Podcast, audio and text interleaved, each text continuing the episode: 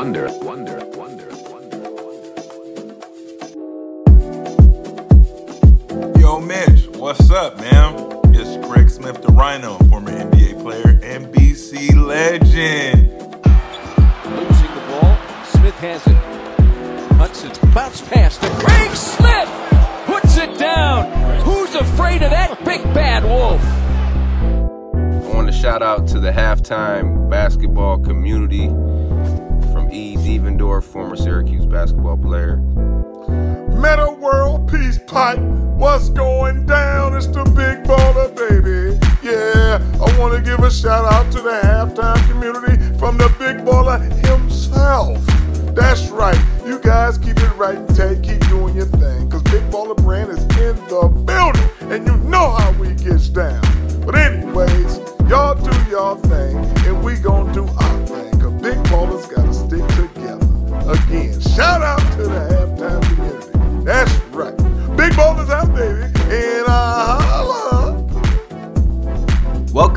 Another edition of the Halftime Community Podcast. No news is good news in the NBA. The playoffs are rounding into form. We've got the play in games this year, something to look forward to. So, seeds 1 through 10 will be active in the playoffs. Let's look at the Eastern Conference, as the Eastern Conference is pretty much locked in 1 through 10 as of now. Number one, we've got the Philadelphia 76ers taking the top seed. Brooklyn Nets coming in at number two. Milwaukee Bucks coming in at number three. Big surprise if you were to go before the season and look for the playoff teams. The New York Knicks taking that number four spot. Number five, we've got the Atlanta Hawks playing really well as of late, quietly under the radar, playing really well. Number six, the Boston Celtics, meh.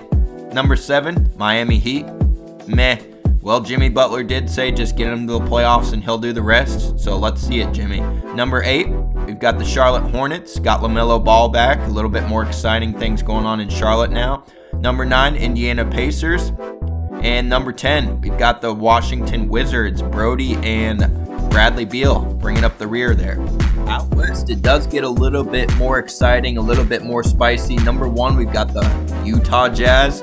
The Phoenix Suns could technically take that one spot for them. It's going to be either the Phoenix Suns or the Utah Jazz. They're going to finish one and two. Denver Nuggets. A lot of people expected them to fall out, maybe get a five or a six seed, or even slide to the play-in game after Jamal Murray's injury. They've done the exact opposite, eight and two in their last ten.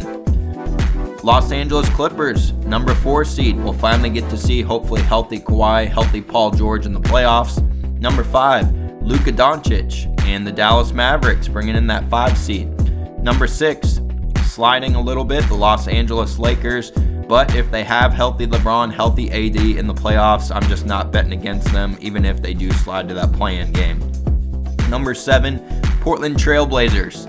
Number eight, Memphis Grizzlies playing well as of late. JJJ coming back. They've got Ja Morant playing really well. Number nine, we've got the Golden State Warriors, Steph Curry, the Steph Curry experience. And number 10, as of right now, is the San Antonio Spurs, but they are on a five game losing streak, and the New Orleans Pelicans are hot on their tail. So could be New Orleans or it could be San Antonio. Sacramento Kings, worth noting as well. They have an outside shot. They are a couple games behind those two. I don't see the Sacramento Kings making that late season push, although they are on a winning streak as of late.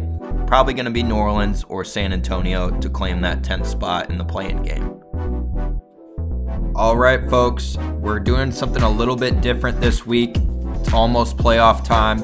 Something that always comes into my mind around playoff time in the NBA is what separates those top tier teams, those contenders, those real contenders, away from the pretenders, the teams that are maybe just sneaking into the playoffs but aren't quite ready to make that jump to the finals.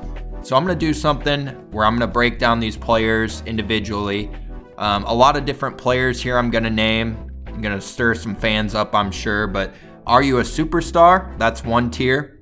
Are you a star? That's another tier. Or are you a role player? That's another tier. And how do I see superstar? Superstar, I would say, if I had to boil it down to simple terms, I'm not putting numbers caps on any of these because numbers are so subjective and it really depends on what kind of team you're surrounded by. Um, so I'm not necessarily putting numbers on these things or looking at all the advanced stats and seeing what their impact is. It's a mix of advanced stats, impact, And then the biggest takeaway for a superstar to me is always if I put you on the Oklahoma City Thunder, I'm going to use the Thunder for argument's sake here because they're towards the bottom of the league. If I were to take you away from your current team and put you on the Oklahoma City Thunder, would you be able to shift them from a bottom of the lottery team all the way to the playoffs? Not necessarily a title favorite with just that one player swap, but would you be in the playoffs at the very least? That's another big test for me when I look at these superstars compared to stars and role players. So let's jump straight into it. And another important note about these players and some of the players I left out if they're already past their prime, I'm not including them. So guys like Draymond Green, Kyle Lowry, uh, Gordon Hayward, I'm not necessarily naming them here. Um, this is going forward and where they're at in their career now. So it's a mix of the potential with younger guys like LaMelo and Zion, and then also what they are now. So I'm going to get straight into it. Let's start off with the bona fide superstars. Really, no argument here for some of these guys. We got Chris Paul. Should be top five in MVP voting this year. Everywhere he's gone, he's improved the situation around him. And I think that's a real big mark of a superstar. Never had the huge numbers um, that'll really blow you away. Besides the assist, he did average over 20 points a few times in his career, but he's point god. He's the point god for a reason. So Chris Paul, bona fide superstar. Next up, we got Zion Williamson. He's a force of nature. I don't know if it's going to necessarily be a longevity thing with Zion. He might not have the long career like a guy like LeBron James or Chris Paul, which we just mentioned. But when he is on top of his game, I'd suspect him to have a run kind of like Shawn Kemp, a four to five year run where he's just a force of nature. He's one of the best players in the league. Zion is definitely a legitimate superstar. Next up, this one's going to be a little bit controversial, but I've got Kyrie Irving as a superstar. I, I just think when he's on the court, if you take off the take out the off the court stuff, he is still one of the best point guards in the league. He can handle it, he can score, he can pass the ball, he can really do it all. And I've seen him do it in the playoffs, so I'm not worried about him getting it done in the playoffs, hitting big shots in the playoffs. He's already done that. Next up, we got one of the two headed monsters in LA, Anthony Davis. He is still a superstar to me people have forgot about him because he's been injured and he's kind of been sidekick to LeBron the past couple years in LA. But the dude is a monster. If you put him on any team, and for example's sake, if you put him on the Thunder, he's going to average ridiculous numbers 25 and 15, something crazy like that. He's just that skilled of a big man. AD, legitimate superstar. Next up, a little bit controversial here. I don't know if any everybody's going to agree with this one, but Jimmy Butler. Jimmy Butler, I have as a legitimate superstar, largely based like Chris Paul. He's not always going to have the hugest numbers in the league, he's not going to make the biggest impact on advanced metrics, but when he's on the court, there's no denying him.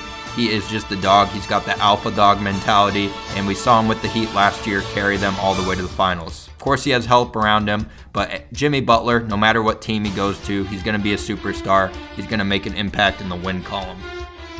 Next up, Dame time. Dame Lillard, Portland Trailblazers. I really don't need to say too much here. Dame has just been on fire since he got in the league. It is Dame time wherever Dame Lillard is.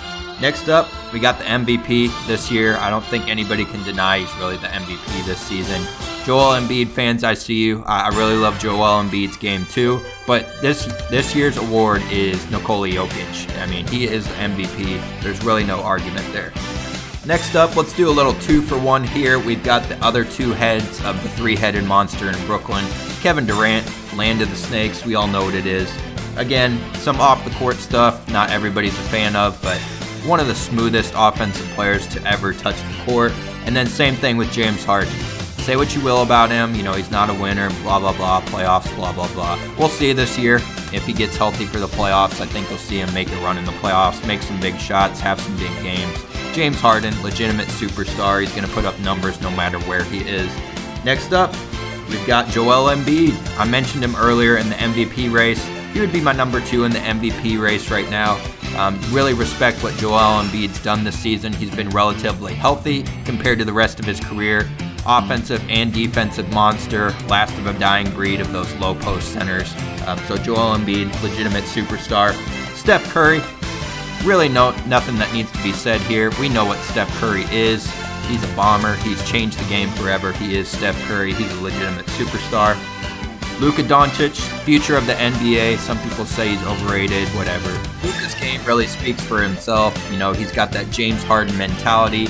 He's going to control the game at all times, high usage rate, but he's going to impact the W column and impact his personal numbers no matter where he goes. Luka Doncic, one of the brightest superstars in the league. Then we've got Kawhi Leonard, just a winner. He's a dog. He's not going to come out in the media and say a lot. We all know that. He's a fun guy. We all know that. But Kawhi Leonard, legitimate superstar. We'll see him in the playoffs again this year. I'm excited to see him go head to head against LeBron maybe in the playoffs again. And that brings us to LeBron. Still, when healthy, he's the best overall player in the league, and that's crazy to say at 36 years old.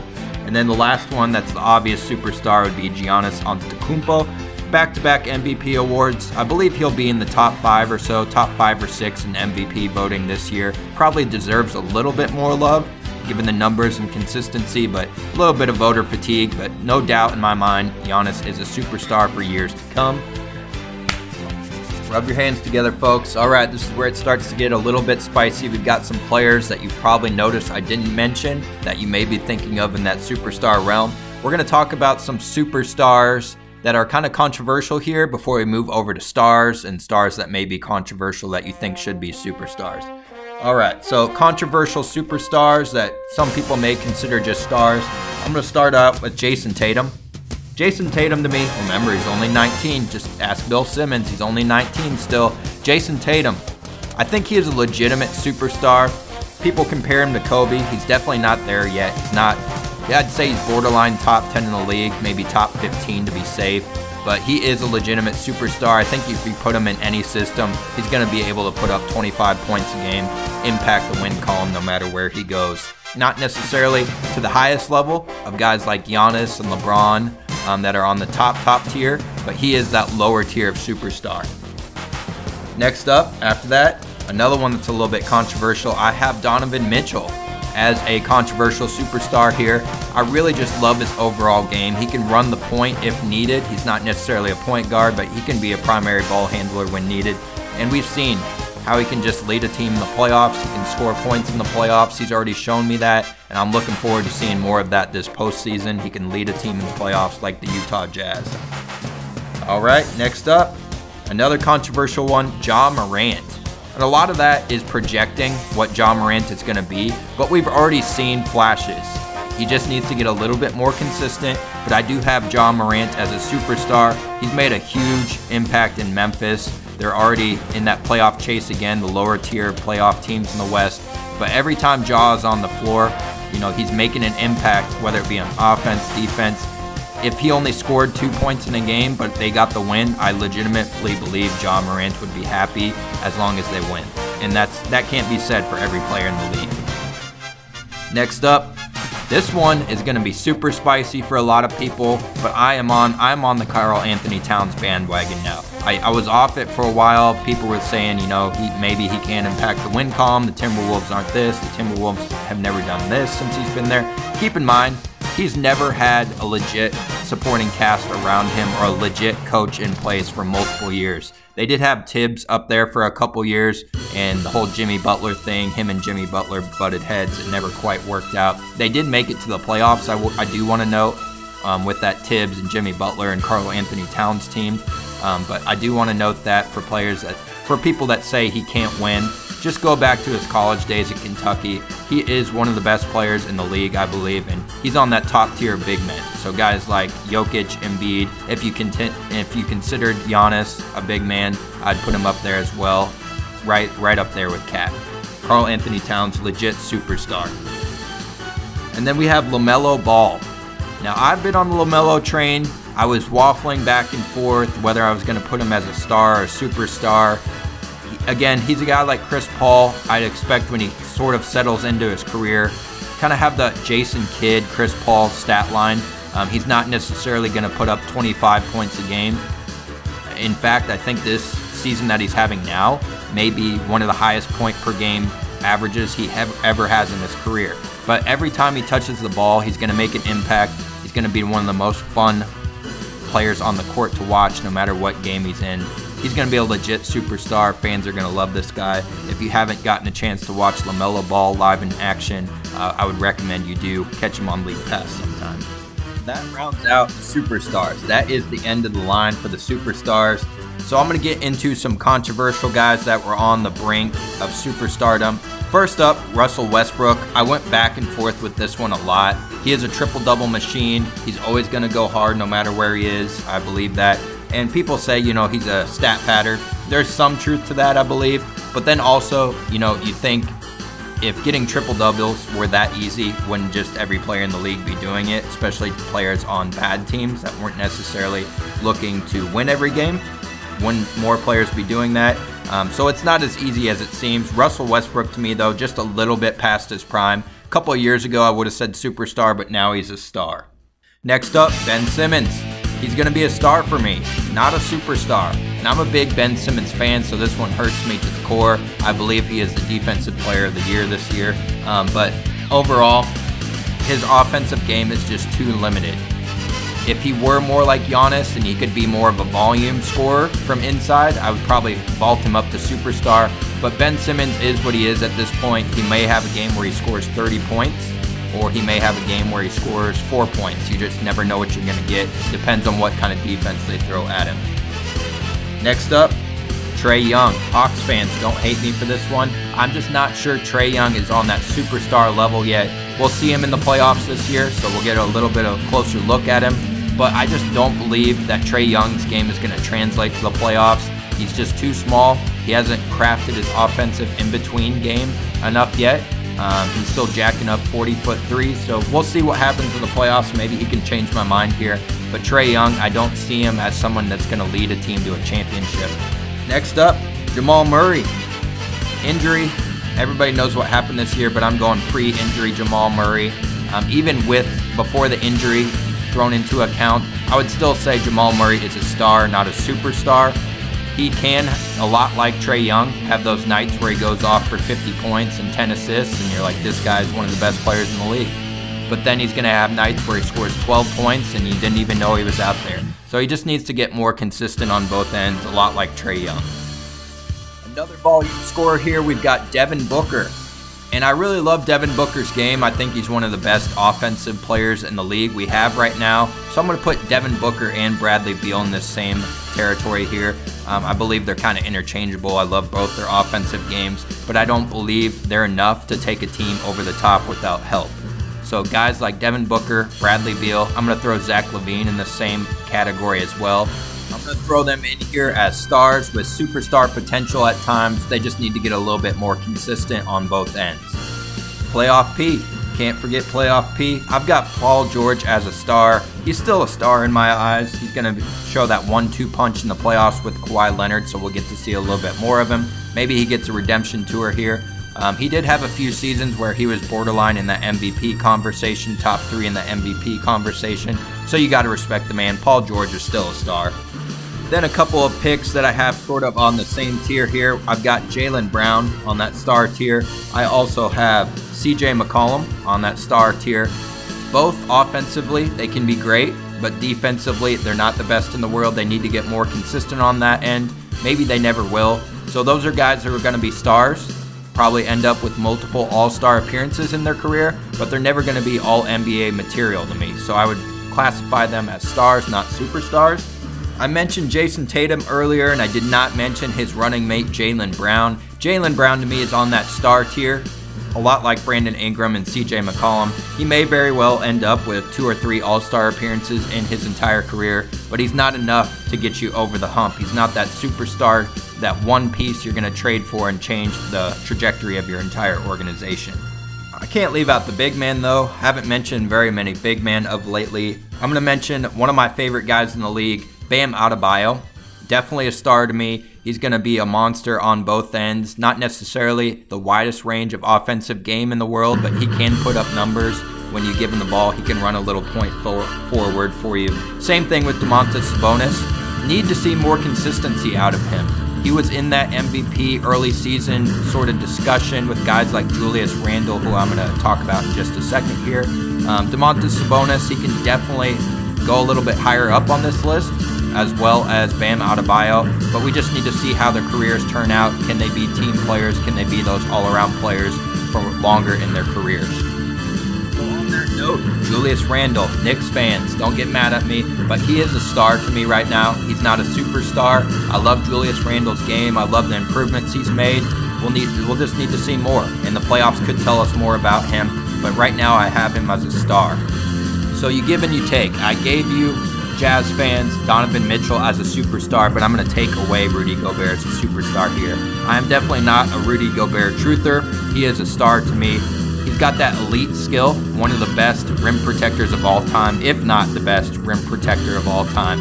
But I just don't love his perimeter defense, defense's switchability, especially in today's NBA when guards and forwards are dribbling outside on the perimeter even more than ever. He's just not able to defend as well on the perimeter. He can get those chase down blocks and blocks from behind if need be, but I've seen too many games where guys like Dorian Finney Smith have lit him up and been able to game plan around Rudy Gobert just by taking him outside the paint. So Rudy Gobert, superstar to me? No. But star to me? Yes. He's got that elite skill. Rounding out the stars for me, I have a few names here. SGA. He plays in Oklahoma City, so and he played in Los Angeles for the Clippers before they sort of um, grabbed Kawhi Leonard and Paul George. He was actually part of those moves to bring in Paul George and Kawhi Leonard. Um, so he got shipped off to Oklahoma City, but quietly, he's been one of the best all around players in the league, one of the best young players in the league. Not quite ready to put him on that superstar tier, but I could see him there in a few years. Just need to see how he performs with a better supporting cast around him. And that is very similar to me to a guy in Sacramento, De'Aaron Fox. Not necessarily ready to put him on that superstar tier. I need to have a little bit more team success, but he hasn't had the best supporting cast or coaching staff around him. Um, similar to Cat, he's had a rotating cast, a supporting cast around him. So with Tyrese Halliburton there, with some young talent there now, Buddy Hield, um, let's see what he can do next year.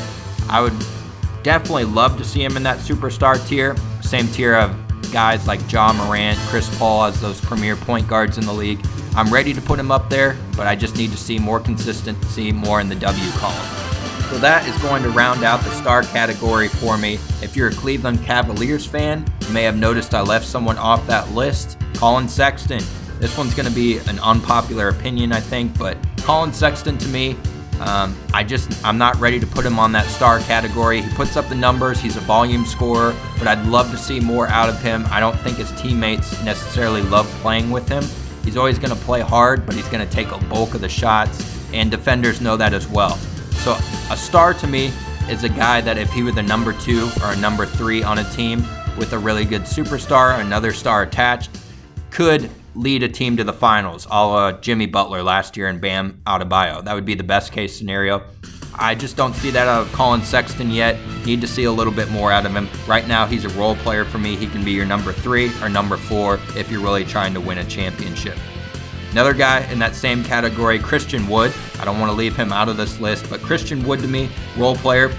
Haven't seen enough out of him. He's had injury troubles his entire career and he's put up numbers, he's put up stats uh, last year in Detroit, and then this year in Houston. But again, those are on teams that aren't going anywhere, so someone has to put up those numbers. I would love to see him on a contending team and see what he can do, but right now, Christian Wood is going to be a role player for me. Two guys in Toronto as well. Fred Van VanVleet, didn't mention him yet. Uh, having some poor shooting struggles this year, poor shooting numbers. A lot going wrong in Toronto this year. Pascal Siakam, same thing. I'm not sure they're necessarily stars in this league.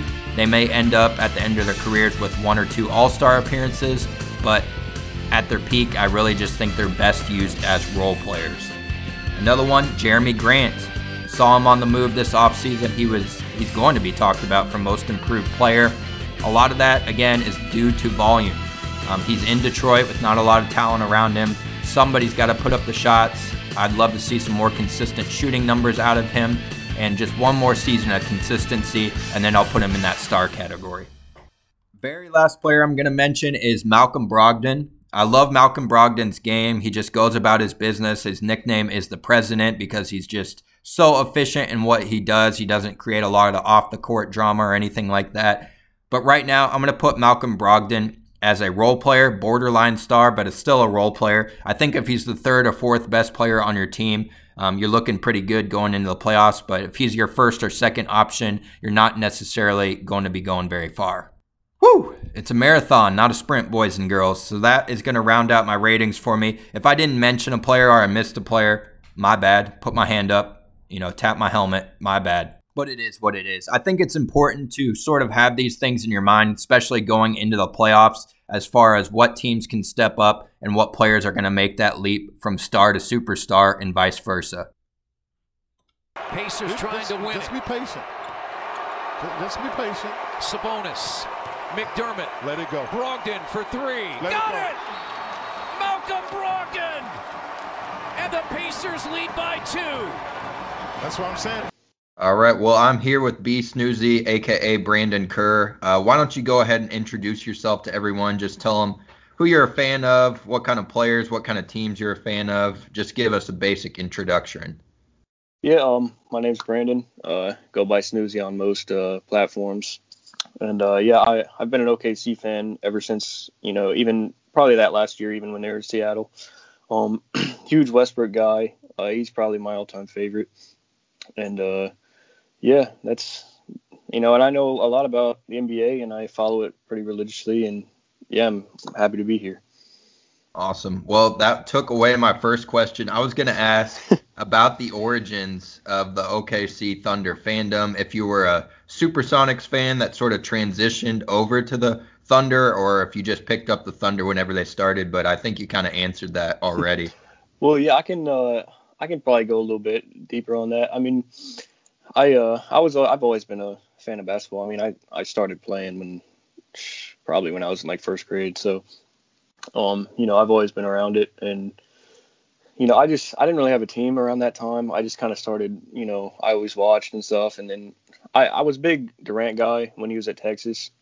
Um, and then I was he was just amazing there, and you know they drafted him in Seattle, and he played that one year, and uh, and then you know they transitioned into uh, Oklahoma City, and then here comes Westbrook, and then I watched him. I'm like, oh my god, like this guy's, um, and I just fell in love there. And then when that finals really, uh, that first finals, like that was that was pretty awesome. Like even though they lost, but I mean that's that's kind of what started it all. Yeah, you definitely pretty blessed for a small market team to have Kevin Durant, Russell Westbrook, and a young James Harden all on the same team at the same time. Oh yeah, that's. I mean, is there another team that's drafted like three former MVPs? Like that's that's kind of crazy, and you know, to it's kind of hard, sad because like you think about that, and it's like they didn't win a title. Like, what happened here? Like, you know, but it kind of fell apart, and you know, but that's all right. I mean, but yeah, that's that's why I'm also kind of excited for the future now because you know we have all these picks, and you know Shai's going to be a great player, I think, and you know we usually hit on our picks when we're up in the lottery, so I'm I'm pretty excited. Yeah, that that's a perfect transition. I was gonna ask you um, thoughts on the current plan for the Oklahoma City Thunder. They're definitely in full tank mode. They kind of got pushed off a year from the tank mode because they traded for Chris Paul last year, and it was. I remember at the time when they first did that trade, uh, everybody saw Chris Paul's age, and they were just thinking, you know, he's just gonna play out the play out the stretch here, and they're not gonna be very good, but Chris Paul will at least give the fans someone to watch. And then it ended up, you know, they won 50 plus games, and Chris Paul did his thing and kind of resurrected his late career. Um, so, what are your thoughts on the current plan of just full tank mode? Where are they at with that? Yeah, um, I I'm really excited about our future. Um, I personally I don't like tanking. Um, when you know Philly was starting that whole trend, I, you know, I'm not. I like going for real. Like we're gonna be serious. We're gonna try to win, even if we suck. Like I I don't like tanking, but I mean that's kind of the way you got to do it now to um, you know, get in, get your draft picks high and all that stuff. But yeah, I I'm Presti has done a great job. I you know this is the way you're to rebuild. I mean, we've seen teams like Minnesota and Detroit, like they they've been in this spot for like you know years. But you know, I mean, think about the Paul George trade. Like we got what, like four or five draft picks plus SGA and Gallinari. Like I mean that that was cra- like that was he helped us so much because you we got our young star. I mean you got all these picks you can either trade or use on you know guys that are coming out and you know it's just he's done a great job and I think we're doing it the right way. I mean we have so many picks. Um, you know maybe we'll end up getting Cade. I think he and Shai would be like a great combination, especially in the backcourt. Um, but yeah, I'm I'm super excited. Um, all these, you know, so I it's I really think we're doing it the right way. Yeah, so Sam Presti, you mentioned him. So I looked it up, and it and you know he's stockpiling all these draft picks. They have 34 draft picks um, through 2027, so that's all the way through 2027. Most of those being first round picks, because in the NBA, second round picks, you know, they are what they are. Sometimes you get lucky and you get Nikola Jokic when everybody's passed on him, including yourself in the first round. Or yep. sometimes you get a guy that just never ends up playing in the NBA. So I, I really like to look at first rounders more for that. And they have 18 first rounders through 2027. So he's definitely doing a good job of stockpiling as many draft picks as he can um, while keeping his high draft picks. What do you think about Sam Presti overall? Um, I, I, I tend to think maybe he's just a little bit overrated until you know maybe they they make something of all these draft picks that they have because he did have Kevin Durant, he did have James Harden, who they could have re-signed, but they ended up you know shipping out to Houston.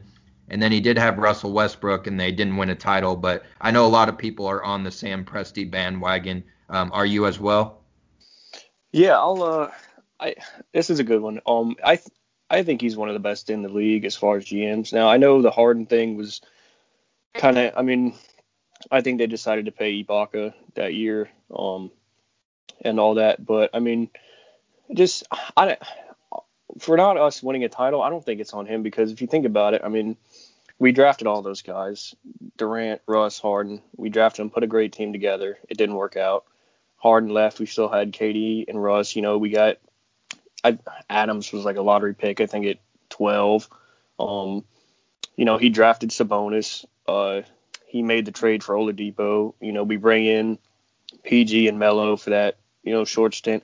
It's he's he always does a great job of putting a team together that can compete. Um, it's just I think I don't know why we always get to that, you know, you know that three one comes to mind. You know, it's like you there's your chance to get back and you know, I, that's not on him. I mean, obviously they choked pretty good and ended up losing, and that Warriors team was great. Um, but you know, he always puts together a great team. Uh, whether I mean, because if you think about the beginning, like I said, you know, the three guys, and then you know it was just Durant and Ross, Russ, sorry, uh, Russ, and then you know Durant leaves and he brings in Oladipo and Sabonis, and we got Adams. Um, you know, and then once that was done, we traded for Paul George, and then you get Melo, and you know, PG was looking getting MVP. He he puts together a competitive roster, but for some reason, I guess, you know, they can't get over the hump or whatever it is. But you know, he drafts well, he makes great trades, he doesn't ever get fleeced on a deal usually. Um, you know, I, I love the guy. I I hope he's here for a long time. Yeah, for a small small market team, uh, you could definitely do a lot worse than Sam Presti. Just ask Timberwolves fans, ask you know some fans of some other squads out there who have been fumbling the bag for years. Um, you mentioned SGA a little bit earlier, so SGA and Lu Dort are definitely the two you know kind of shining stars that they look to for the future. But at some point, uh, as goes the NBA you're going to have to pay those guys. So would you be in favor of doing like a full full reset and letting one or two of those guys go um, so you'd save more money for a potential veteran free agent or all those when you get all those draft picks in or would you try to keep both those guys pay them the money that they're going to deserve when it ends up um, time for their contracts yeah, um, I that's a great question. I uh, with Shai, I you got to give him whatever. Um, he's I really think he's going to be a superstar in this league. Um, and this year especially, you know, team when he was playing, um, teams were just, you know, defending him as hard as they could and sending everybody at him because he was the only guy we had, and he was still shooting like amazing. He was I think he was hitting like over 40% of threes. um, and you know 50 from the from the field, and you know defenses were keying in on him. So I think him, he's going to be a superstar. You got to pay him, uh, no matter what. Now with Dort, he's he. I think his numbers are a bit inflated. Like you know he's been on a run recently where I think he had like a he's had like one 40 point game and maybe a 30 point game, and you know he's been over 20, but I think that's a little inflated um, because we're tanking and he's he's kind of been doing everything like having the ball in his hands and having to shoot because you know we you know our roster's full of nobodies. But for me, he you know and he may you know you know how the NBA goes sometimes you know they put out this like one guy will get paid and then that sets the market and then you know it'll be like an overpaid situation. But to me, he's Dort is more of a he's going to be a good three and D player when it's all you know when we have our roster set. I don't think he's going to be like you know a big time scorer or something like that. He just you know he may he may uh, garner a little bit of money, but I'm not, I don't think it'll be as uh, you know too much to where we can't put a team around him. So I think you know I think we got to try to keep those two guys for sure. And you know the other guys on the roster, you know right now like Bazley, I think he has a chance. I don't love him, but uh, he's still young and he's got a chance to get it together. Um, Maledon I actually like a little bit. You know he's shown me a little bit of flashes that I like. You know so I mean and Moses Brown is he came on a little bit this year as well. So you know, I don't think any of those guys other than Shai are going to be, you know, garnering any big time checks. But I think you definitely have to pay Shai. And you know, if if Dort's market just gets too high, then you might have to let him walk. But I I think he's going to be a three and D player on the wing, so I don't think he'll garner too much money. But yeah.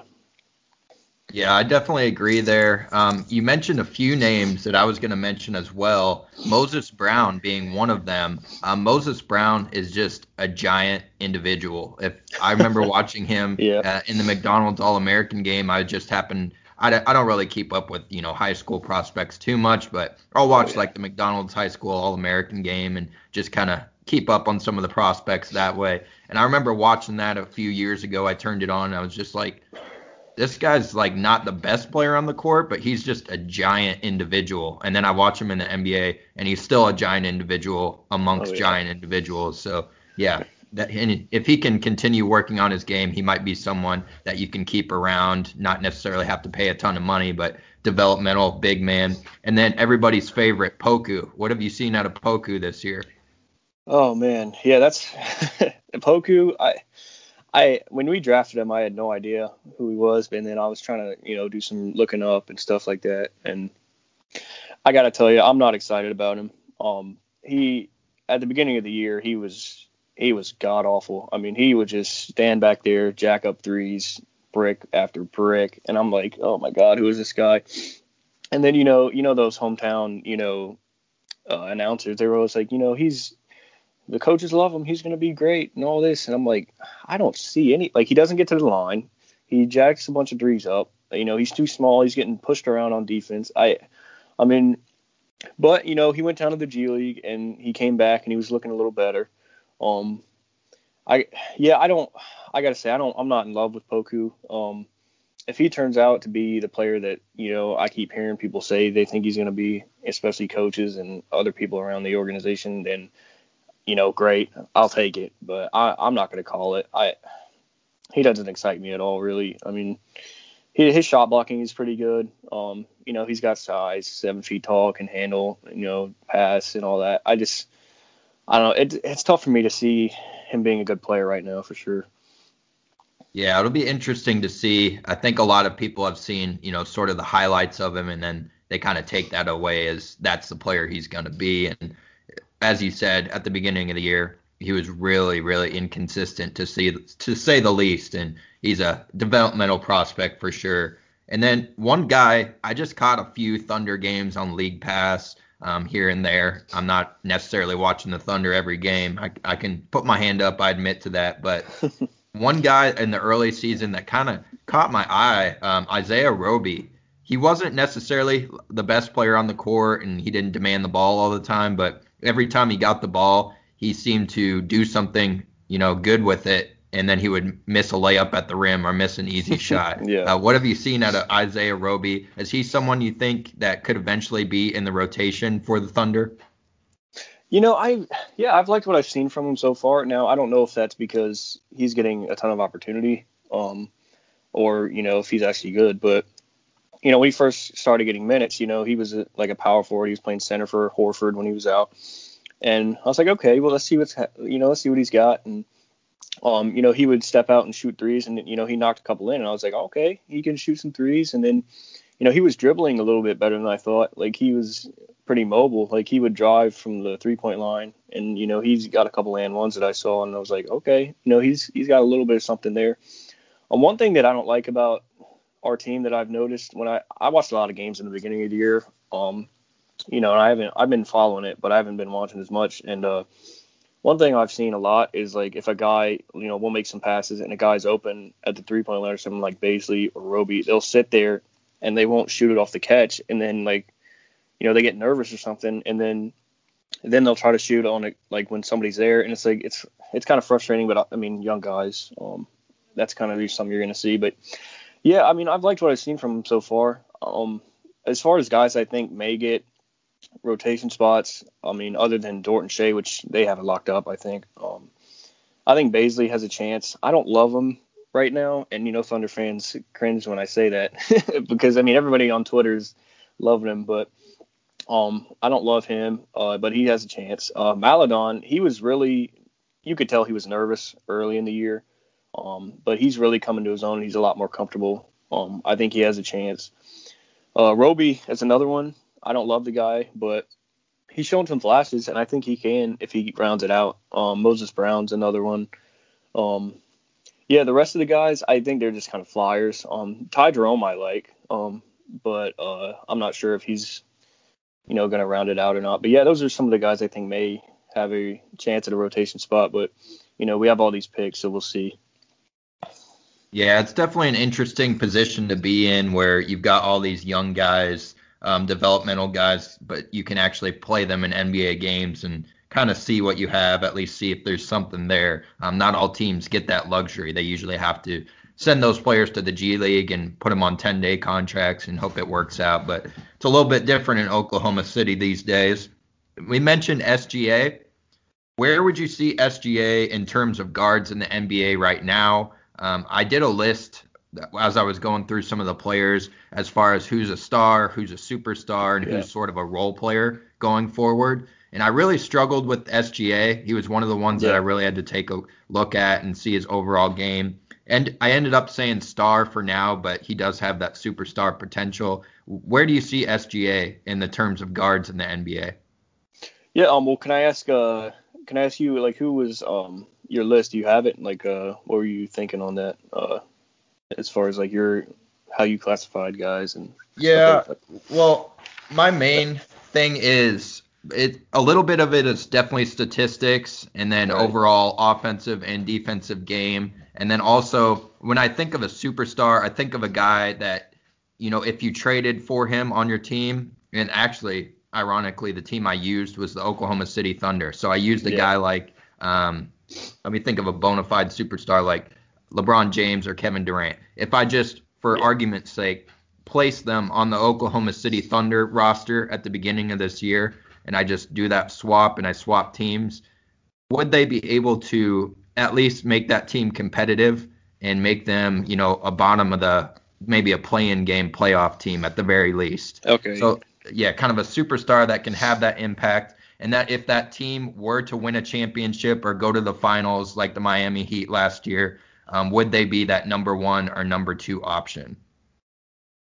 Okay, yeah. Um, I do think Shai can get there for sure. And you know, I was, I thought his numbers, especially his percentages, were going to be a little rough this year, especially being like the only real kind of known talent on our team. But he, I mean, before he got injured, man, he was I think his numbers were like 24 a game.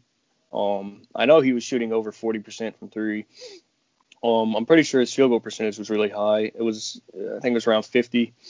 Um, and he was, I mean, he was averaging five or six assists, which I mean, it would have been 10 if we had some more talent.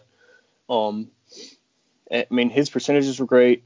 His numbers were great, even on a bad team. And, you know, that might just be, you know, good player, bad team thing. Like, but I do think he has a chance to be a superstar um in this league. I I think you can mention him in those names like if we're talking young guys like Trae Young um and Jet and uh, Ja Morant.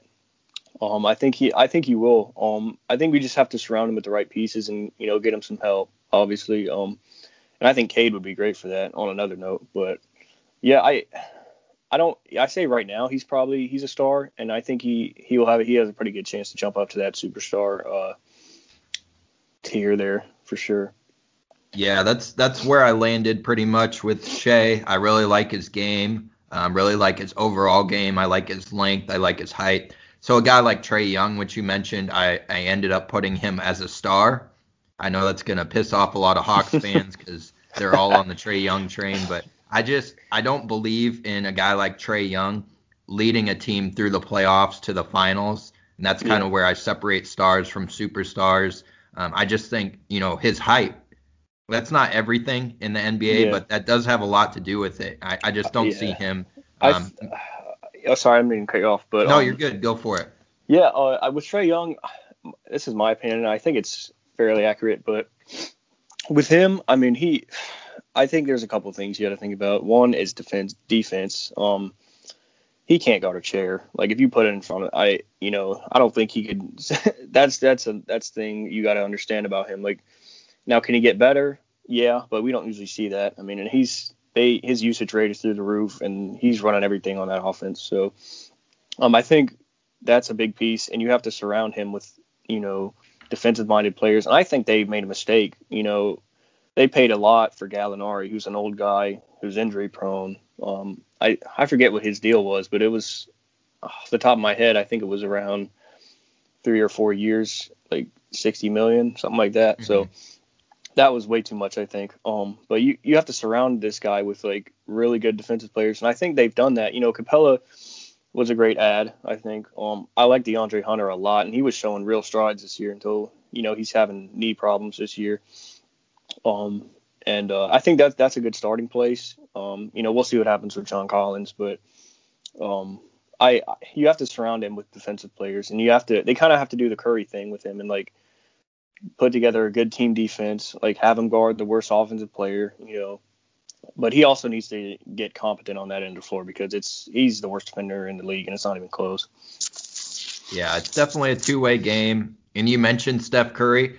Steph Curry, you know, famously in the finals has struggled a little bit, and I, I think we see kind of why with Trae Young, some of the, a lot of the same things when the defense tightens up in the playoffs, and then also, you know, you get a little, you get away with a little bit more fouling. Typically, they let you play a little bit more Yeah. when it comes to late playoff games and finals and things of that nature. So, you know, Trae Young could definitely make me eat my words this postseason. The Hawks have been playing pretty well as of late, and I could look like an idiot in two weeks. But um, I just I just don't believe in it. And like you said, he he doesn't play any defense. Um, even if he were to able to just develop, you know, a little bit quicker hands, kind of like Steph Curry. Steph Yeah. Curry's not the best on-ball defender in the world uh, by Yeah. any stretch, but at least he can get some deflections, make some Oh, yeah. steals, fast breaks, that sort of thing. Yeah, I mean, with the Hawks though, I mean, I think what are they fifth? I mean, right now they're gonna end up playing the Knicks, and I don't.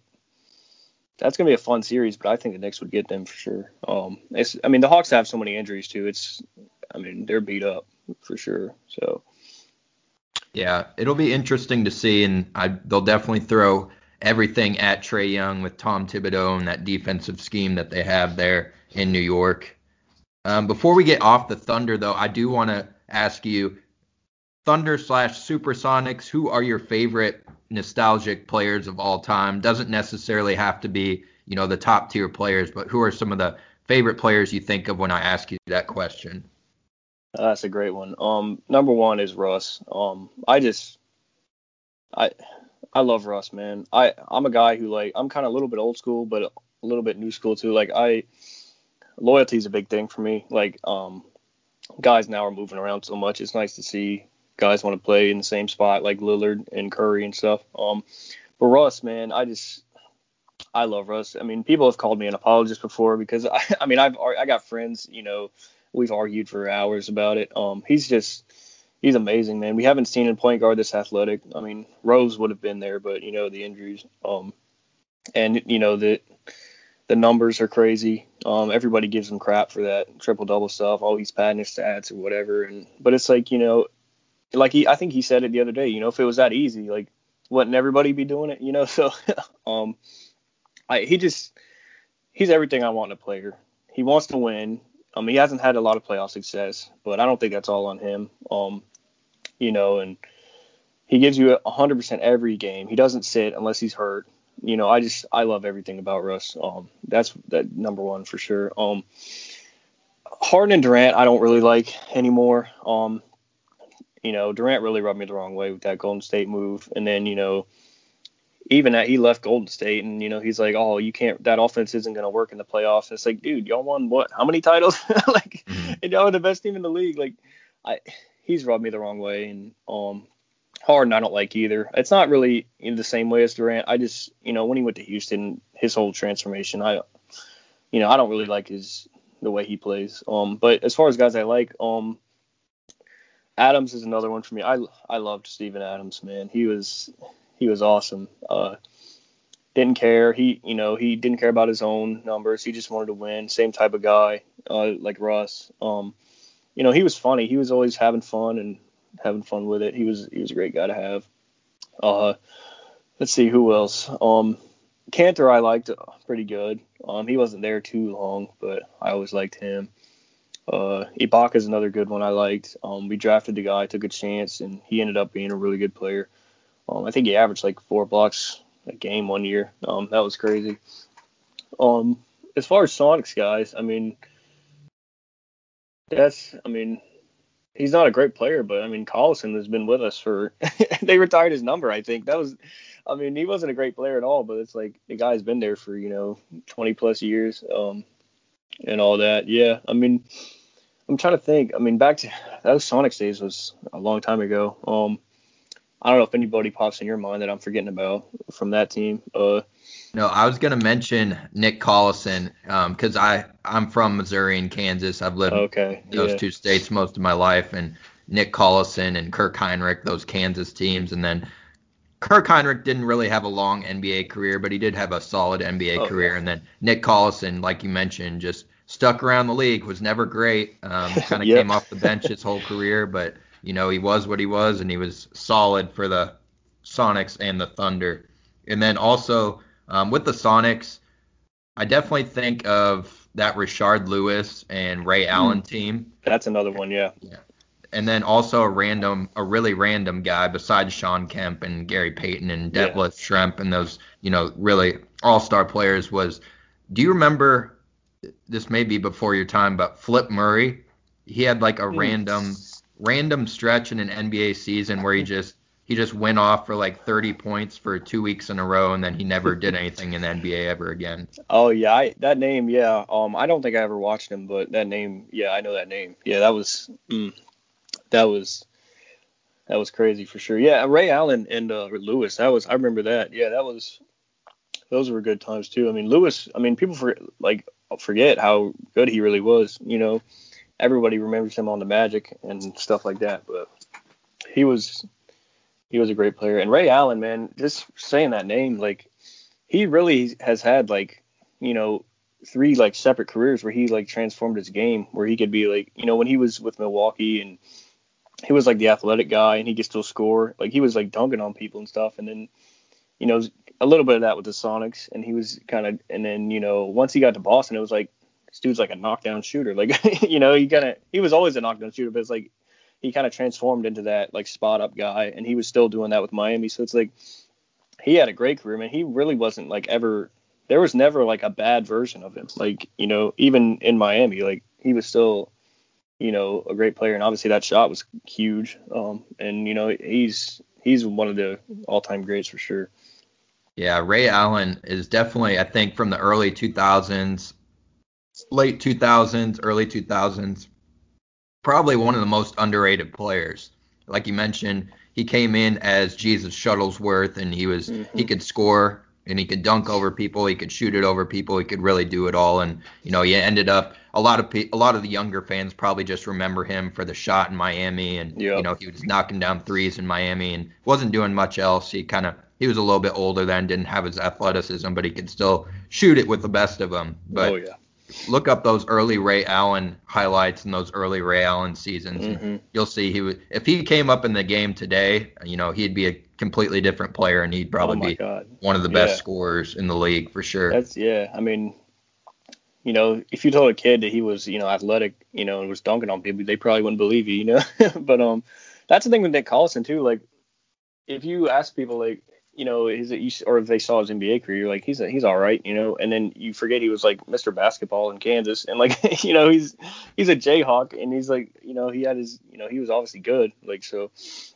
That's crazy. Yeah, he he was like one of the best players. Him and Kirk Hinrich were some of the best players in college basketball when they played, and and then they came into the league. weren't you know didn't quite translate, but definitely great college basketball players. Um, and then we mentioned Russell Westbrook. I do want to get a little bit of more conversation on Russell Westbrook. How do you feel uh, about how we look at Russell Westbrook's career as he's ending his prime here? Um, over this last couple seasons, he was in Houston. Now he's in Washington. Mhm. You know, he's get he's getting a lot of trash. People are trashing on him a lot. Um, kind of coming back now that the Wizards are playing a little bit better and should be in the Mhm. play-in game. But what do you think about Russell Westbrook? Is it deserved? Is it not deserved? Yeah, I may. Uh, I apologize if I go on a little bit of a uh, soliloquy or rant here. I just um, I think he gets hate that's not really deserved. Um, and he's obviously my favorite player, so there's a little bias, but I try to be as real as I can. Um, you know, one thing I hate is like the guy gives you everything. You know, he wants to win. That's all he wants to do. And you know, everyone's like, oh well, he's padding his stats. You know, and all. You know, one argument I don't like is like, you know, when he was younger and you know they were like, "Oh, KD should be shooting more and all this. He should be passing more." Um, and then you know, KD leaves and he does. You know, he's his assist numbers like skyrocket, and you know, that's what everybody was saying about him. He's a pass more, like all this, and then he does it, and then everyone's like, "Oh, well, no, he just he's not good enough. He needs to shoot at the end of the games. He's not clutch." It's like you can't have it both ways there. Like, you know what I mean? Like you were saying he's not a good passer and he's not a good teammate, you know, when he does that, but now you know, and he tries to do that, but then you're saying he's not good enough to win at the end of games and he can't, you know, it's like I just I think he gets a lot of undeserved hate. Um, I think a lot of that comes from playoff success. I mean, a lot of a lot of casuals will point to that, and um, you know, he doesn't have a title, he doesn't have playoff success, um, and all that. But I, other, I mean, here's what I, I what I argue with people about a lot is other than his three point shooting, you know, and carelessness at times, not really. I mean, what is there that you can point that he doesn't, you know, really do? I mean, the guy's just a winner. He's a gamer. Um, he's this is what this is going to be. I think the fourth year he's averaged a triple double. I mean, I just I don't know. I think he gets a lot of undeserved hate, especially in the playoffs. I mean, if you think about it, like that that first finals. I mean, they were all young. It was their like first playoff run. Um, and you know they're going up against LeBron James, and that's I mean that's not a good recipe there. Um, you know, and the next couple times, I mean that three one was bad for sure. Um, I don't know you can blame it all on Russ, but they do. Um, and then you know when when he won the MVP in what 16 17 I think. Uh, you know, and we had Oladipo and guys like Abrines and Adam. Like it, the team wasn't great, and we ran. And you know, we played Houston in the first round, I think that year. Um, you know, they were giving him shit for that. He can't win in the playoffs. Uh, and then you know the Paul George years. Uh, oh my gosh, uh, that first Utah series, I think Paul George was like, I don't know the exact shooting, but uh, he went like two for 16 or something. Um, and Melo was really bad and I think Russ had like 44 in that closeout game, and then people were getting on him like, "You shoot too much," because I think he shot like 40 shots or something. And then I just remember like talking to people when they were like, "Oh, he shoots way too much. Y'all can't win like that." And it's like, well, what do you want the guy to do? Like, you know, Paul George and Melo were missing. He was giving them looks, and uh, they were just missing their shots. And then he's trying to shoot to get them back in the game. Like, I mean, I don't really know what you want him to do.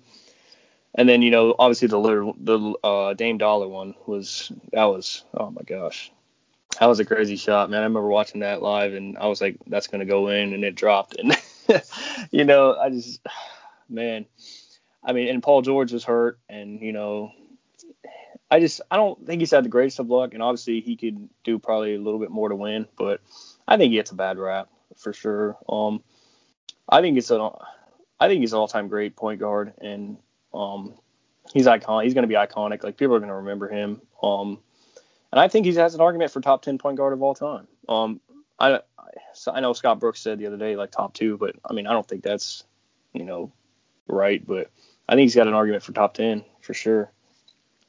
Yeah, I think a lot of that's fair. Um, we see a, a lot with NBA players, not every NBA star, but a lot of NBA stars when they first come into the league and they overachieve. Like I remember when Westbrook was drafted, everybody was scratching their heads, kind of like, Yep. uh, yeah, I mean he's a good prospect, but he wasn't even the best player on that UCLA team. With I think it was Darren Collison was on that same team, and Yeah. people were kind of scratching their heads. And then he came into the league. He just he plays so hard, which is it's a weird thing because NBA fans are like, oh, you know, I'll use Andrew Wiggins for example. Oh Andrew God, yeah. Wiggins, you know, he, he never tries. He's never going to be a good NBA player. And then you get a guy like Westbrook, and it's like all he does is go hard every time Yeah. he's on the court, um, give his all, and then player everybody's like, oh, he's just stat padding. So it's a little Yeah. weird. You know, you overachieve and people love you, and then you don't win a title within that you know two to three year window, and everybody wants to trash you all of a Yeah, sudden. and uh, you know, I, I don't like when fans say, "Oh, he's a bad teammate," and but ask anybody who's who's played with him. Paul George has said it. Like, um, Beal's been the most recent example of that. He's come out and say he's a great teammate to have. I mean, I don't know. I I think he really gets a bad rap for sure. Um, and I mean, that Houston year, I mean. He was play-in center for them. They were, I don't know what they were trying to do, but I mean, they, I mean, that didn't work out. And, you know, obviously the Wizards aren't a contender, but I mean, he's got them fighting and winning. I mean, they're going to be, I wouldn't want to see them in that playing game for sure. Um, I don't know. I'm probably forgetting some stuff I usually say about Westbrook, but I, I don't know. I just, I love the guy. And I mean, I would take him on my team any day of the week. Um, I think a lot of people just get caught up in the whole Curry thing, which I mean, obviously he's better and he's he's a great player for sure, and you know, I would take him as well. But I just I think he gets such a bad rap um, for no reason, and I don't know why. But I mean, he's just one of Yeah. the most hated guys. You either hate him or love him, I guess. Yeah, exactly. He's one of those players you either hate or love. Would you rather see him as he comes toward the end of his career here? I'm not calling it over by any stretch, but he's coming towards the end of his career. He's probably got three or 4 solid years left in him. Would you rather see him on a team like Washington try to take them over the top, a young team, but he puts up a lot of stats, gets a lot of shots, or would you rather see him maybe get traded to a contender or sign with a contender and try to get a title? Um, yeah, that's tough. I think. Let me say. Um, let me start by saying I think either way he's gonna get some shit. Um, you know, if he stays with Washington, it's like, oh, he puts up these numbers, but he can't win, even though you know literally all they have is Beal and Westbrook. Um, but if he goes to a contender, you know, um, if even if if he does win a title, which I'd love to see, but like if he does, people are gonna be like, oh, he couldn't do it by himself and all that. So let me, I mean, I think that's important to say. But uh, for preference, I think, I mean, I don't know. I Washington, I don't think is a place where he's going to get that title done unless they do some major overhaul to this roster. Um, because they, I mean, Hachimura is cool, but they, I mean, they're not going to be winning any titles. Um, but that's the thing. It's like he he loves being that loyal guy, and he will stick it out. You know. Um. But yeah, I mean, I'm trying to think of like a contender, I guess, where he can go. I know Miami was interested when we were uh, trying to trade him, uh, you know, a year ago. Um, I don't know if any other teams would have been interested in that. Um, I think Miami would be a great. I mean, that's kind of has his like, you know, his identity written all over it. Um, the Heat, you know, the Heat culture. Uh, you know, I know he's from LA, but I mean, I don't, I don't see him going to the Clippers, the Lakers, uh, or anything like that. Um, I'd love to see him get a title for sure. Um, I think that would shut a lot of a lot of people up. Um, I mean, some would still be talking about it, but I definitely like to see him get a title. I just don't know where that would be. Um, so Yeah, it'll be interesting to see what happens with his career as it sort of rounds out here. He'll definitely get a lot of shots, get a lot of rebounds, get a lot of assists no matter where he is. But hopefully, like you said, he ends up at some point getting a title and he's actually playing on the team and not just sitting on the end of the bench. That'd be Oh, best yeah. case scenario. And then before I let you go, I do want to get um, some thoughts from you for the end of the season awards. So we've Oh, got yeah. the MVP award. That's definitely the biggest one. Um, who is your front runner for the MVP award? Yeah, um, I actually probably a couple weeks ago I was I was arguing for Embiid. Um, he he's been dominant and he does it on both ends of the floor, and their team was first in the East. Um, but I think you know I got a buddy and uh, he he loves Jokic and he's all about Jokic and you know I was I was arguing hard for Embiid and then you know I kind of I think I shifted and changed my mind a little bit. I mean Denver, I mean Jokic is uh, he's amazing. I that we have not seen a guy, especially a center, like that. I mean, and now that they've they've ballooned up to third in the West, I mean, Jokic is. Uh, I I think his numbers are like 26, 11, and nine with almost a 50, 40, 90. Like that's, I mean, that's insane. Uh, that's like Larry Bird type stuff there. I mean, especially at the center position. So I think, um, you know, I think Embiid and Jokic are the front runners, and I they they will probably end up giving it to Jokic, um, because of the whole missed time and a lot of everybody's missed time. I think Jokic played all every game.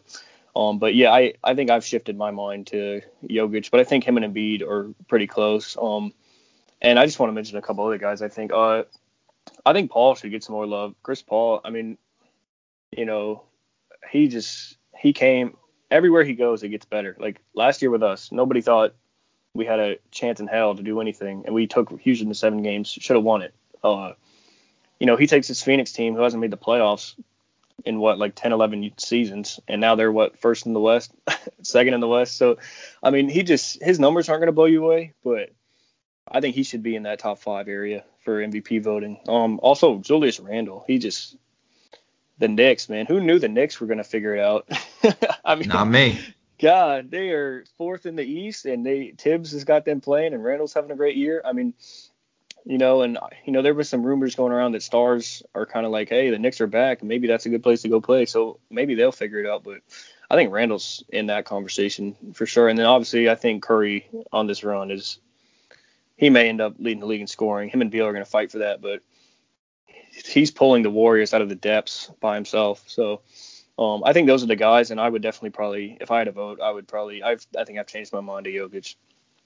Yeah, I'm right there with you. And the easy out for everybody is going to be, you know, Embiid's missed games, like you mentioned. Yeah. So everybody's going to point to that. And Jokic is definitely, definitely the front runner right now. And I think anybody that doesn't vote for him, you know, maybe should have their vote revoked because that's just craziness. And like you mentioned, Chris Paul, Julius Randle, I, I imagine they'll get some votes, probably end up in fourth or fifth place.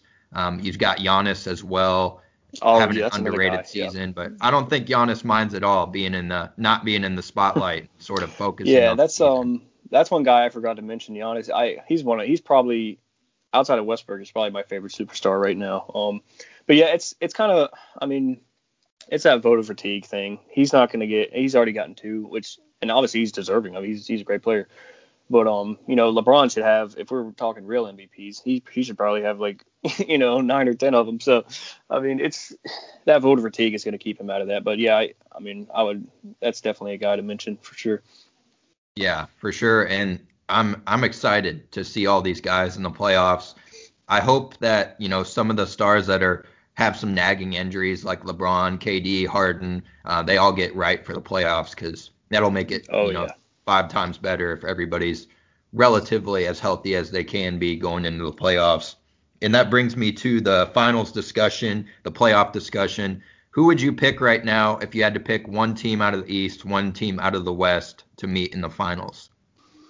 Yeah, um, I uh, to answer that, let me. Uh, I think I'll give you like my realistic expectations, and then maybe kind of who I'm rooting for. Um, out of the East, um, I I do like Brooklyn. It's just that their durability scares me. Or like my every time you know I hear Brooklyn Nets, it's like, can they put two months of basketball together? You know what I mean? Like Durant, I don't think he's put together five or six games in a row this year. Um, Harden's gonna be fine. He's just having a nagging hamstring thing. Um, and you know Kyrie's off doing God knows what. Um, but I they're if they can put it together, I think they'll be great for sure. Um, their defense concerns me a little bit, but um, I think they have a real shot. Philly, I I I do not like Philly. I don't like them at all. They're one of my least favorite teams. But bringing in Doc instead of um, Brett Brown in that weird lineup they were running last year, and bringing in Doc has changed everything for them. Simmons and Embiid have been able to run together. It looks good. Um, you know, they're they're such a weird team though because there's they're really great at home and on the road they're like so so. Um, that's another one, and then Milwaukee I think uh, is another great shot. Uh, if I had to pick one, um, realistically, uh, I think it's probably either going to be Philly or Brooklyn. Um, and then, but as far as rooting interest, I, I think I'll be rooting for Milwaukee uh, in the East.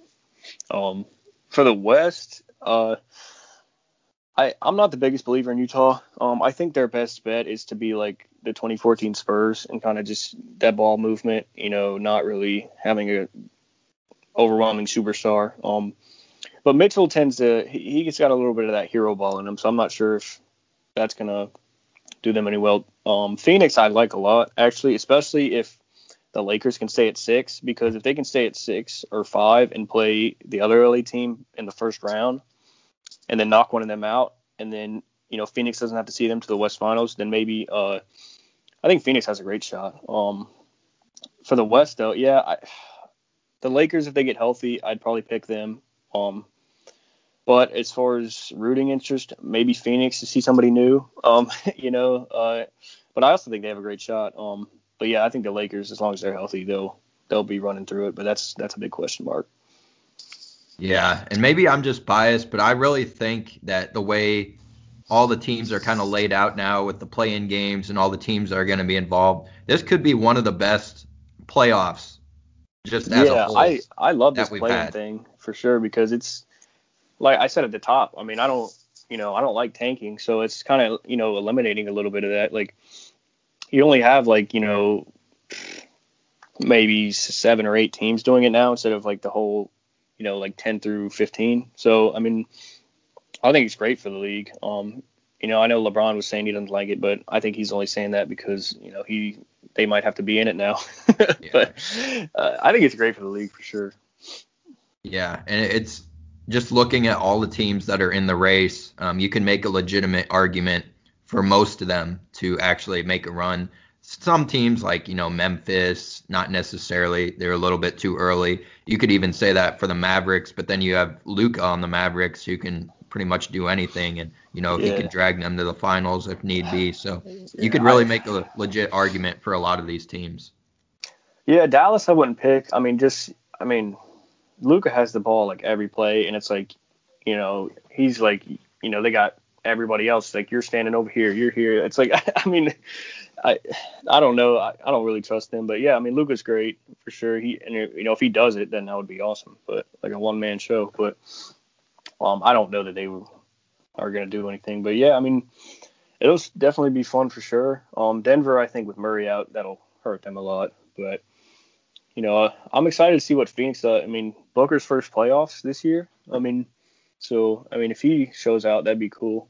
Um, definitely, yeah, it's gonna be it's gonna be fun. I like this play-in setup for sure.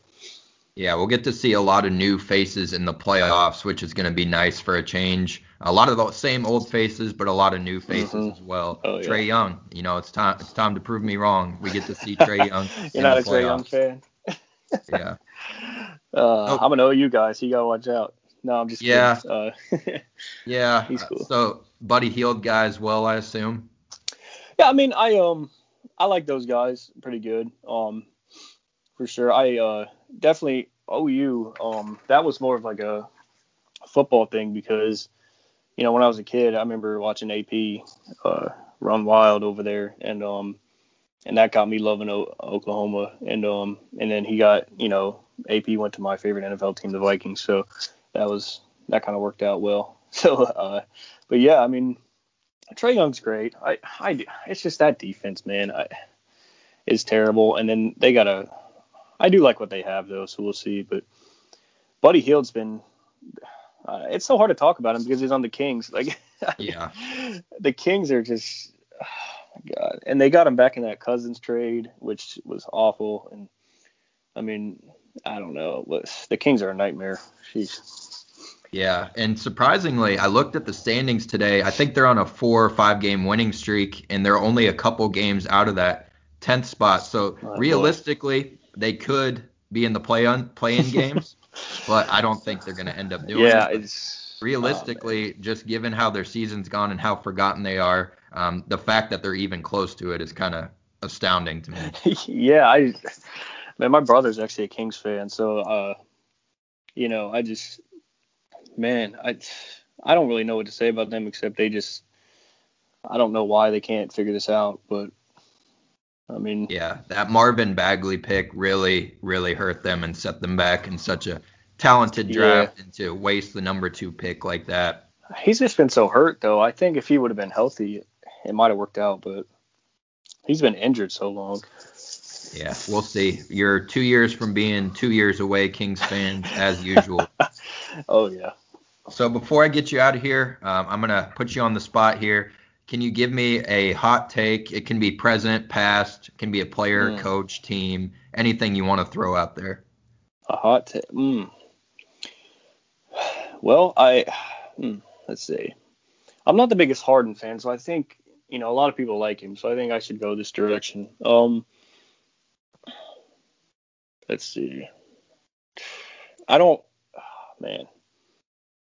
He's gonna go down as an all-time great, but I, I really don't think he's as good as we think. Um, because I, he has when Houston, uh, he had the ball so much. Like, um, he and you know, I never heard about this whole gather step rule until, you know, he was in Houston, and then they're like, oh yeah, you can you get this gather step thing. Like, what is that? Like, you know, I've never. Um, I mean, I just I don't like Harden really. Um, I think he gets a lot of you know bullshit foul calls, throwing his head back. Um, that really aren't fouls. Uh, and I think he gets away with a lot of stuff that you know most people wouldn't get away with uh, for sure. Kicking his legs out on jumpers, uh, taking extra steps, stuff like that. Um, yeah, I just I don't know. I that's not really a hot take. Um, I'm trying to think. I'm not sure. Let's see. Uh, hmm.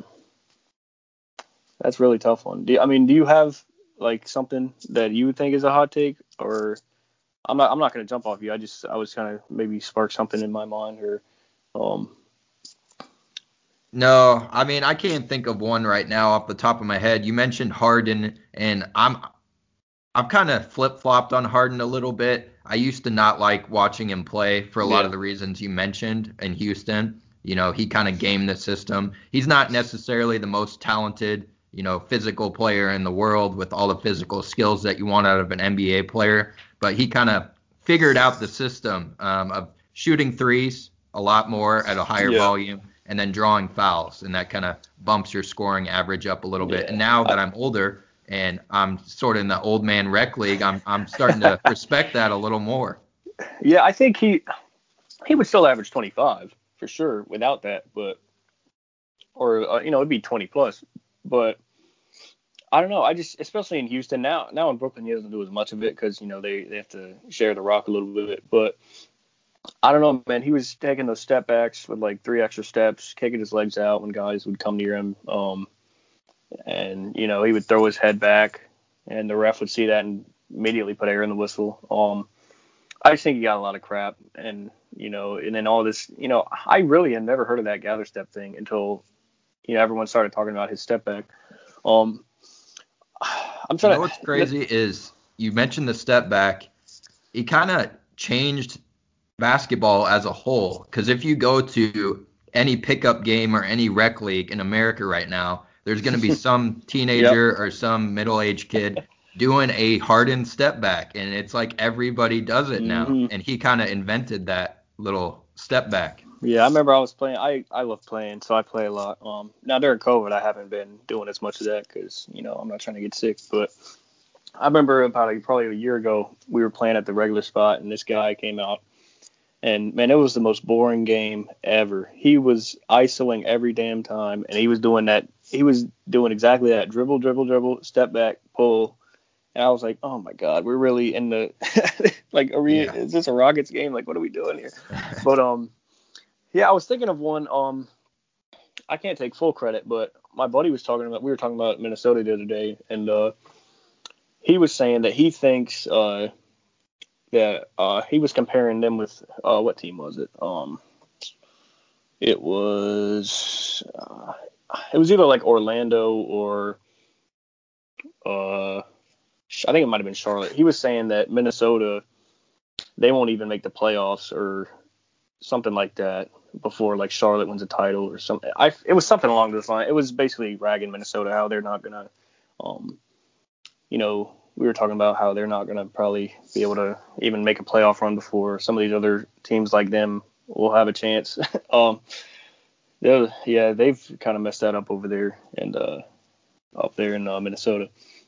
Yeah, I think they'll get another full year um, come next year.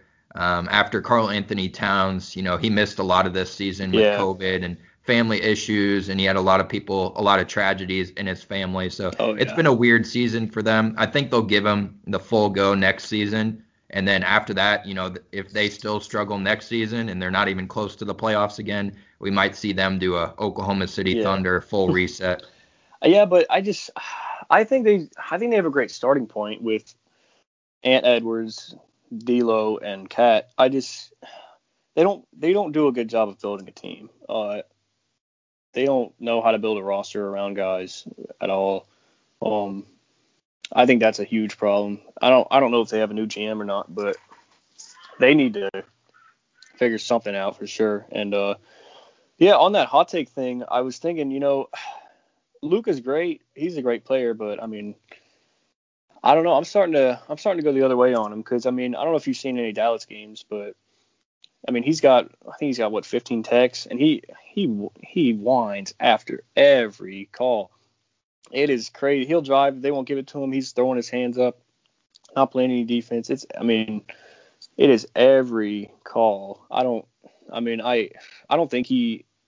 I don't know. You you think he's going to win a title as the main guy or?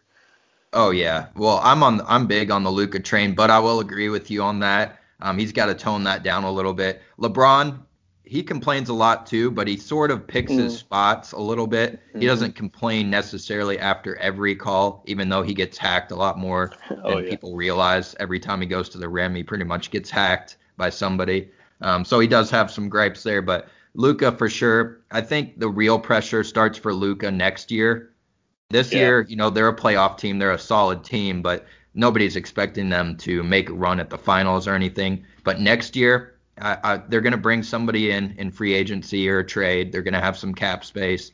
Um, pair him with Luka, and they're probably going to have to keep KP, even if you know it's not the I- best fit in the world. Mm. But Luka, KP, and then a third solid player there. Um, there's going to be some pressure to actually start winning in the playoffs and making a run at the finals.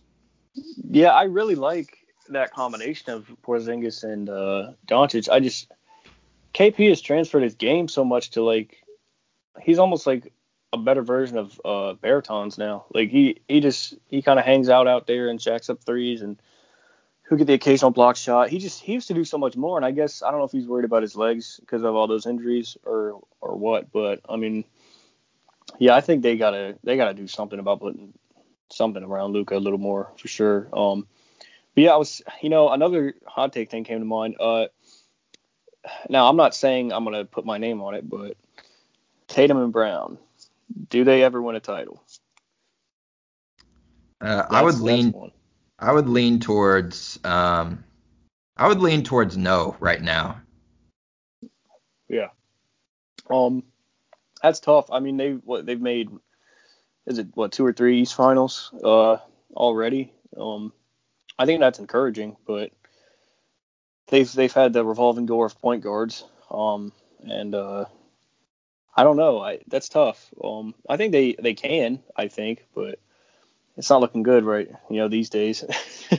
Yeah, yeah. They've they've been so hot and cold, mostly cold this season.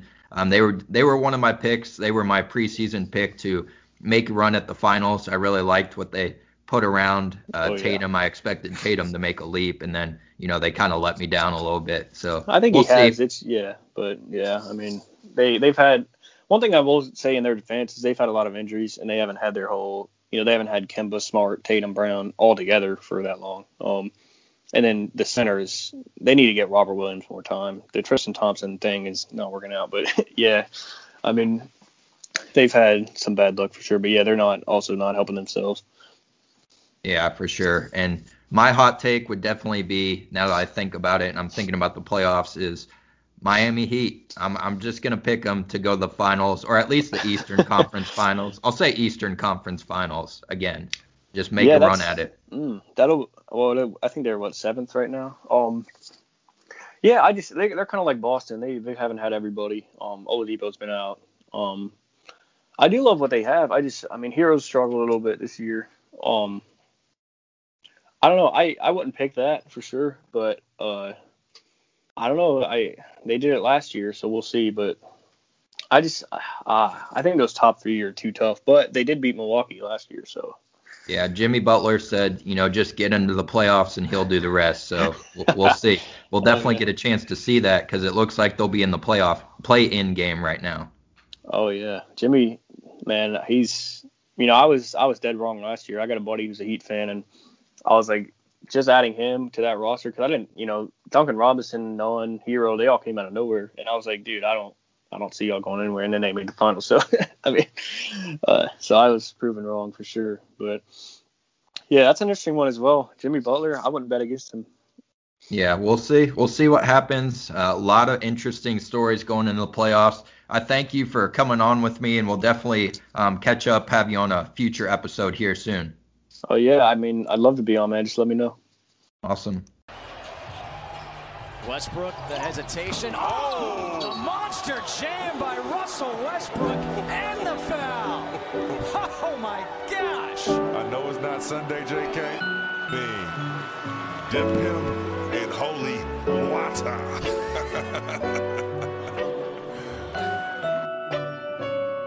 Well, that is going to do it for this week's edition of the Halftime Community Podcast. You know, a lot of people were looking at me and they were asking, how are you going to follow up an interview with a legend, an NBA legend like Allen Iverson, a no doubt Hall of Famer?